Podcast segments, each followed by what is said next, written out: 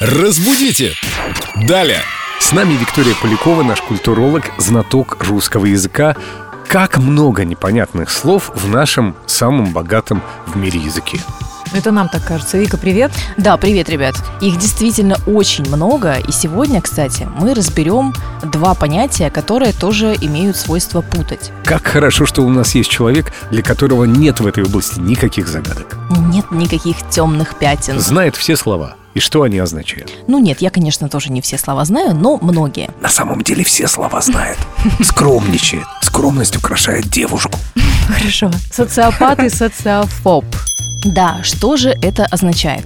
Социофобы – это те, кто боятся что-либо предпринимать, что-либо делать, потому что, опять-таки, боятся осуждения окружающих. Ну, это то, что, в принципе, и происходит очень часто сейчас в нашей современной жизни, когда Я ты- лучше ничего не сделаю, да, чем че- ошибусь. Чем ошибусь, и меня заклюют за это, заклеймят и затроллят, говоря современным языком. Но Ну, здесь от слова фобия все понятно. Да, да, конечно. Фобия, боязнь, Фобия, страх. боязнь, социофоб. Мгм. А социопат – это тот, кто игнорирует социальные нормы, правила, а, в некотором смысле отстраняется от общества намеренно и не хочет участвовать вот э, в жизни социума.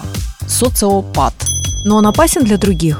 Не то чтобы опасен, но, как правило, людям такие персонажи не очень нравятся. потому Они как становятся они- одиозными, как ты нас Да. учила. Да, отлично. Вы запомнили, молодцы.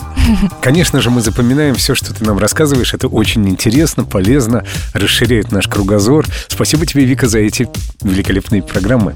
Спасибо вам, ребят. До новых встреч. Разбудите! Далее!